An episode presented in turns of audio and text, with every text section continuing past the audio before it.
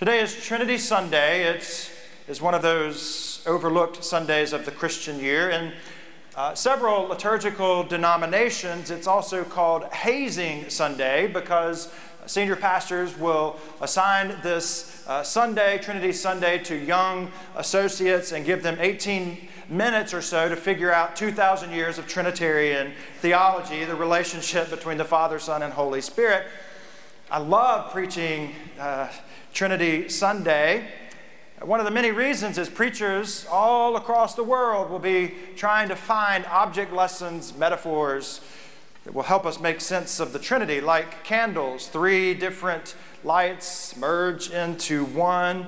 Uh, for the fourth time in a row, three different horses have won the race of the Triple Crown the Derby, the Preakness, and the Belmont.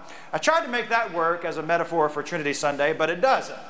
But I was thinking that maybe in the years that there is a winner of the Triple Crown, it's one horse who wins all three races. I don't know if that works or not. I don't even know if I'm allowed to compare the Holy Trinity to horse racing, especially with my bishop here. But there you go. Um, triangles get used, dinner triangles get used in worship. Somewhere in a church, water in its three states of solid, liquid, and gas are used to explain the Trinity. We tell our confirmation class, we, we use a mathematical equation. We say 1 plus 1 plus 1 equals what? 1. Yeah, that's that's how mathematically challenging and illogical the Holy Trinity is. It's geometrically complicated, and I, will never forget something that we asked one of our confirmands several years ago, and it actually surfaced in the early children's minute uh, when Jason said, What do you know about the Trinity? Just like we ask our confirmands, they said, Oh, that's a, that's a fantastic school here in town, right? but any preacher worth her or his salt We'll use the best example, and one I should have made available in the breezeway out here. The Holy Trinity is like Neapolitan ice cream, chocolate, and vanilla, and strawberry. They share the same substance, although they are a little bit different. Now everyone's hungry. Embracing you, welcoming you, inviting you to worship every single Sunday are symbols of the Trinity, the fleur de lis, the steps, the series of three steps that you came up the series of three steps here. We sing the Gloria, it's very Trinitarian. We recite a creed, which is very Trinitarian. Everything we do is surrounded by these images of the equality between the Father, Son, and Holy Spirit. Under this archway right here, we bless things in the name of the Trinity. At baptism, at marriage, at confirmation, at death. Tomorrow night at 7 o'clock, Lucas Tribble will make his way up into this chancel area. And Bishop David Graves will lay his hands on Lucas's head and say, Take thou authority as an elder in the United Methodist Church. And when he does that, he will say, Do this in the name of the Father and of the Son and of the Holy Spirit. And it's one of the holiest times throughout the year. I hope you'll be here tomorrow night. Come early, standing room only. But the best way that I know how to think about the Trinity or to describe the Trinity, ice cream, math, geometry, the emotions of ordination aside, is to note that the Trinity is a working relationship. The Trinity was the very first community Maybe the best thing we can hear about the, the Trinity, the Father, Son, and Holy Spirit today, is that the Trinity exists for relationship and for community. And then the Trinity also exists for unity amid its diversity. Now, that's pretty Trinitarian. The Trinity itself is about relationships, community, and being unified in its diverse roles. That's important for the church to hear because we are created in God's likeness. And because of that, we are created for relationship. We are created for community. We are created that despite all that seeks to divide us, we would find ways to be united in mission and in message. So it causes pause to say, and I know everyone who's here and everyone watching today, we all crave the same thing. We all crave relationship. We all crave some form of authentic community. And I hope we all crave ways to move forward despite all that's trying to divide us in this world. I think once we realize that the Trinity is about relationship, that it's about uh, community and not some convoluted theorem, that all of a sudden Trinity Sunday becomes really interesting. It's a feast day. And most feast days throughout the church calendar are based on a singular event Easter, Christmas, Pentecost, but not this feast day. It's based more on a doctrine than it is an event the doctrine of the Trinity. And the doctrine of the Trinity is formed early in, in, Genesis and it runs throughout Scripture, but nowhere in the 66 books of the Bible will you find the word Trinity. You'll only understand thoughts about it, doctrine from which it comes. However, if we lean a little closely into the words of the Nicene Creed that we just declared about the Godhead being begotten, not made, then we learn the Trinity actually is an event. The Trinity is an ongoing event, and here's how it works God the Father continues to create life in this world. God the Son continues to roll away stones and raise life where none exists. God the Spirit continues to comfort and convict for God's work in this world. And when we say the Trinity, that God is the Trinity, what we're saying is God is relationship. And God is modeling in the Godhead relationship, relationships for people. So I want us to think about healthy relationships. What do they do? Let's make a list. Healthy relationships do this. One, healthy relationships communicate. The healthiest relationships communicate really well. Healthy relationships share resources instead of hoarding. Healthy relationships are not clenched fists but open palms. Healthy relationships place the spotlight on the other person, not on the self. Healthy relationships serve and support one another. They figure out ways to solve problems, begin assigning tasks to that. And healthy relationships always, always listen. That's true of the Trinity.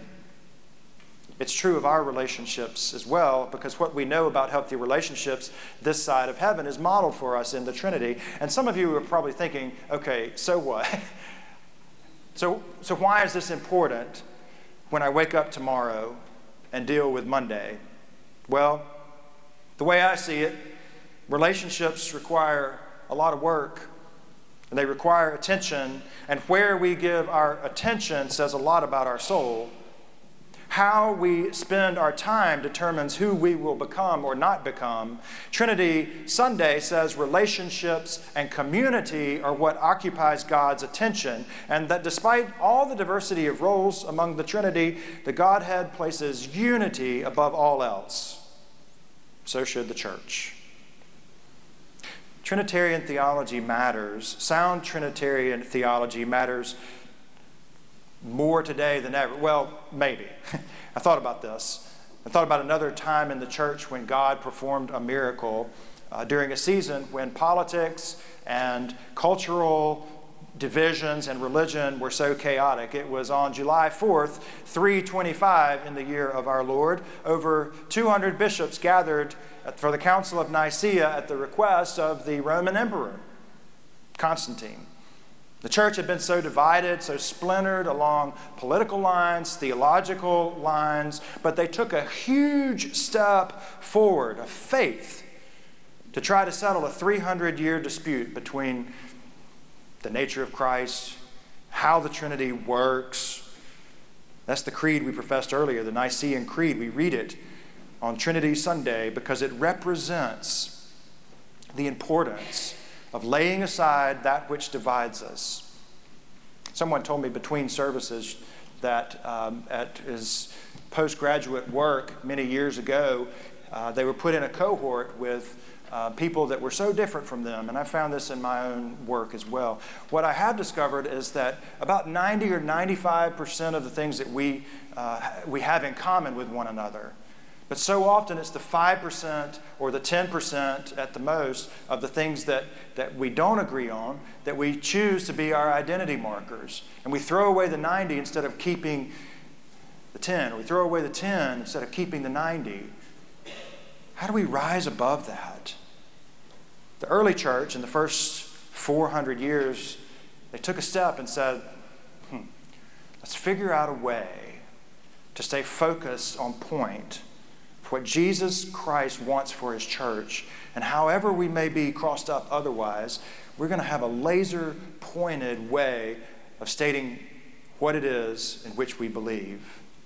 We sang it this morning too God in three persons, blessed Trinity. From those moments, from those statement moments, from that moment in history, the, the church started saying relationships matter, communities matter, and unity, despite all of our divisions, matter. It matters to God, and it matters to the church. Because there are no divisions so wide, no differences so deep that the church cannot overcome those by looking at the Trinity for models of relationship. So, over that span of 400 years, the church had to work hard to find common ground. There were so many fractures and so many fissures. Christians have been forming and, and reforming now for about 2,000 years over social matters and scriptural interpretation, and we still are. What I hope we won't allow to divide ourselves over is relationships and community because those are people. And the covenant that we share is like the covenant that the Trinity shares. That although we are uniquely different, we are one community. Although we are many, we are one. Although we are as diverse in our abilities as the Trinity, we are one. Strawberry, chocolate, vanilla, we're all still ice cream at the end of the day. So I don't know why we work for division, that's not in the spirit of Trinity Sunday, in my opinion. Paul knew it, and he lived it. His relationships were complicated. You'll remember he persecuted Christians, probably killed them, held their coats at the very least, while they martyred Christians and stoned them. His relationships were complicated, and the communities where he was trying to plant churches were ever changing and ever evolving. I think that's why he wrote to these early churches this pastoral word when he said, Listen, suffering produces endurance, and endurance produces character, and character produces hope, and that kind of hope will never shame us. It will never disappoint us because it comes from the Holy Spirit. Amen? I think what Paul is saying, there will be suffering. And suffering comes in many forms it comes in grief, loss of job, lack of food. It comes in fractured relationships that are in need of repair. It comes individually, it comes through families. Suffering presents itself in, in systems and organizations as well. There will be suffering, but we suffer together. there will be a time to endure, and we endure together. We build character with one another, we hope with one another, and anything less than getting through life together runs counter, in my opinion, to the nature of the Holy Trinity. We endure together. I'm reminded of a story in a local church. Um, pastors stand on the front portico there and greet parishioners. And after worship one Sunday, there was a pastor who noticed that all the people were going out that door and none were coming over here to this door. So he started wondering, but he knew that he had this ringer in his back pocket, someone who was always going to have something positive to say. And so that person came through and said, Pastor, your sermon today was so good. It reminded me of the peace and the love of God The pastor was thrilled, said, No one's ever told me that my sermon reminded them of the peace and the love of God. Tell me why. Well, it reminded me of the peace of God because it passed all of our ability to understand, and the love of God because it endured forever. some of you have some of you have those looks on your face right now. Hear the good news today's sermon will end. The work of the Trinity and the love of God in your life will not. I don't know if you've been through a grief support group. If you needed that structure, we have that here at our church. It's a great opportunity for someone who is suffering through the valleys of life and for whom the fog is so thick and they just can't peek through and take the next step. But there's a voice or there's someone on the other side who is who has tread those same steps and know the direction and they walk with them through it. And, and inevitably, what you'll hear is someone who's struggling with something grief or addiction or brokenness or loss. They'll say, How do you get through the hard times? Like, how did you get from where I am to where you are right now? And a lot of times, there's a reminder that says, You have to remember that it will end, that the worst things are never the last things it's kind of like thinking you get on a roller coaster and say, Well, this is so fun. I just want to stay on this roller coaster forever. Nobody says that. the best things end and the worst things end. But we suffer together, we endure those together, and we hope together. Red tells Andy Dufresne in Shawshank Redemption that hope is a dangerous thing, Andy. Hope will get a man killed what Red missed is that hope is not blind optimism. Hope is not something that we conjure up for ourselves because we're always going to let ourselves, we're always disappoint our, ourselves and maybe lose a little faith in life when we do. But the Christian faith never pretends that life is perfect or that it's never bad. We, we do not offer one another platitudes when someone dies unexpectedly or suffers a prolonged illness or when a tornado hits a community or when there's another headline about a school shooting. We had one this week, it was a little closer to home. Our faith does not remove us from suffering, but embraces that God is with us amid that suffering. Someone said it like this So maybe the way suffering produces endurance, and endurance produces character, and character produces hope, is that suffering, endurance, and character actually free us. They free us from the burden of having to naively be optimistic and, and be more absolute realistic about the God who is with us and will not leave us in those moments. Hmm. Is it possible that what remains when everything else has been taken from us? Is it possible that when denominations and world leaders and federal governments argue into oblivion that hope remains? Is our hope that God is still writing the story, our story, and inviting us to hold the paper or help take the pen while God writes that story? Ours is the hope that God can and will redeem all of our junk, and that despite every disheartening thing that we have done, and despite all the suffering we have endured, there is no depth of hell that God cannot reach down and resurrect new life. It's true of your life, it's true for your family, it's true for our church and for our conference and our denomination and for all of God's created world.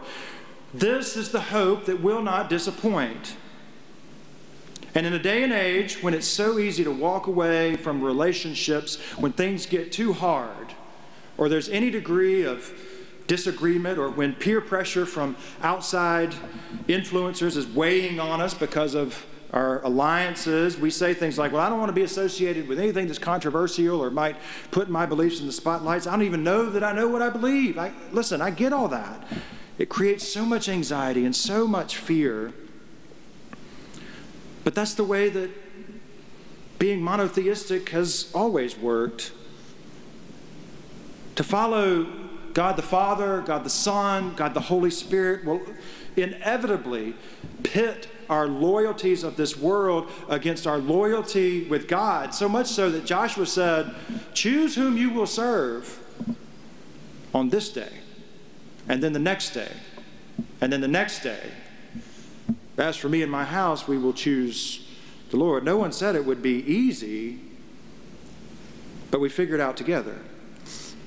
I also know that when Jesus said, Follow me, it placed a target on, on the backs of all of those who would be so bold because Jesus went into the margins of life and began making everybody mad at the way he said we should love and forgive.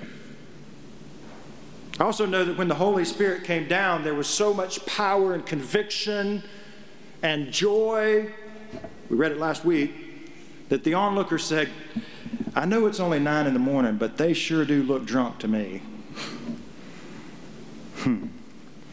Following the lead of God the Father, of the Son, of the Holy Spirit, it's never been a popularity contest, and it will always put us in, in tension with the ways of the world and with our friends, maybe our family, our own beliefs, and that tension. And, we're told to run from that tension, not to sit with it. But why? Why walk away from relationships or community or the many voices and stories that allow us to be the best version of humanity that we can be? And suffering through so many divisions, whatever that label, politically, culturally, denominationally, I like to think that Paul would say, guys, gals, stay in it. It's hard. It's always been hard. Someone said, but not too hard. Stay together. We're better that way. We're designed that way. Because when the church deals with suffering and tension and conflict, it will produce character. And it will set a holy example for the world for them to find hope in something or someone who will not disappoint. I'm praying this especially for our annual conference this week. It's a business session, so we'll spend a lot of time talking about budgets and money and resolutions, all things business oriented. But I know the heart of our bishop about as close to the heart of Jesus as anybody I know. And so he wants us to focus on mission, message, changing our corner of the world.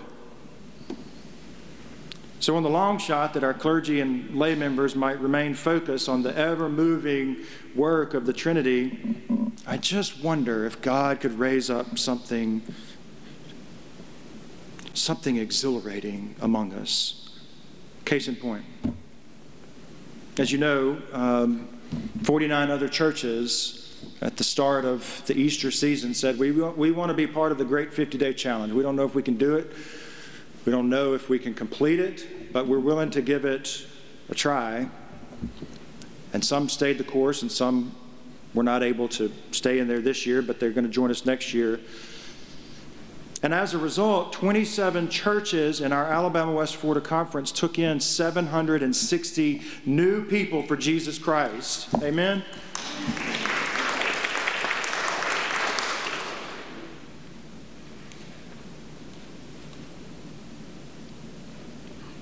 My colleagues, Jeffrey Lentz, told me many years ago we grow our way out of crises. That's what the covenants were all about in the Old Testament. That's what the work of the church has always been about. It's how the Trinity has always operated. I want to share with you in closing a, an inspiring story from my colleague Mike von Kieserling. Mike serves Sneads United Methodist Church, which is a suburb of Marianna, Florida. Sneads sits there on the Alabama, uh, Florida, and the Alabama, Georgia, or the Georgia, Florida line. I mean, it's just right there. It's a country church. Mike is the pastor of that church, and he's given me mem- uh, permission to share this because I was so inspired by it. Sneads is a smaller membership church, but they believe in the work, the relationships, the community, the unity of, despite the divisions of what they've learned from the Holy Trinity, and they believe in the United Methodist Church. So they took a huge step by joining this great 50 day challenge. And he shared with the 49 other churches an email that I want to read to you. He said, I want to let you know how Sneads United Methodist Church did on our 50 day challenge. Our original goal was to grow by 50 new members. We actually achieved eight new members. And when I looked at this, I was disheartened, but I realized that that was an increase of four times over the number of new members we received last year for the whole year, and we still have six months left in this one. I've also received word that others are wanting to join within the next couple of weeks. And here's some other encouraging numbers to report that were not part of our original goal. Uh, Sunday morning attendance went from 55 to 75. Sunday school attendance went from 8 to 18. Wednesday night attendance went from 12 to 25. Now, they might not have reached 50 new members, but I'm not very good at math, but they've increased everything by 50%. Amen? What a model. What a model of God's work. He also said our Facebook posts went from about 200 to 400, reaching almost 2,000 people, which is not too shabby for a town of 1,800 people. they now have 260 members on Facebook, which is an increase of 20 people. He says, on a side note, the Great 50 Day Challenge work. We're energized and we're looking forward to what God will do in our small country church in the future we're already seeing it happen. We've been averaging 41 kids a night for vacation Bible school, and we're able to meet those children and their families. Listen, God is up to something in our corner of the world. God is always up to something because God chooses to focus on relationships and community and unity despite all that divides us. So God just continues to keep breathing life in, into this world and rolling away stones from tombs. They're trying to keep joy and hope and mission and message all bottled up. What the message of the Trinity says is this, my friends. We're all in this together. We're all in this together. And that should be the message of the church. We're in it together. Come what may because relationships and community matter to God. They matter to us. May it be so. Say it with me. In the name of the Father, the Son, and the Holy Spirit. Amen.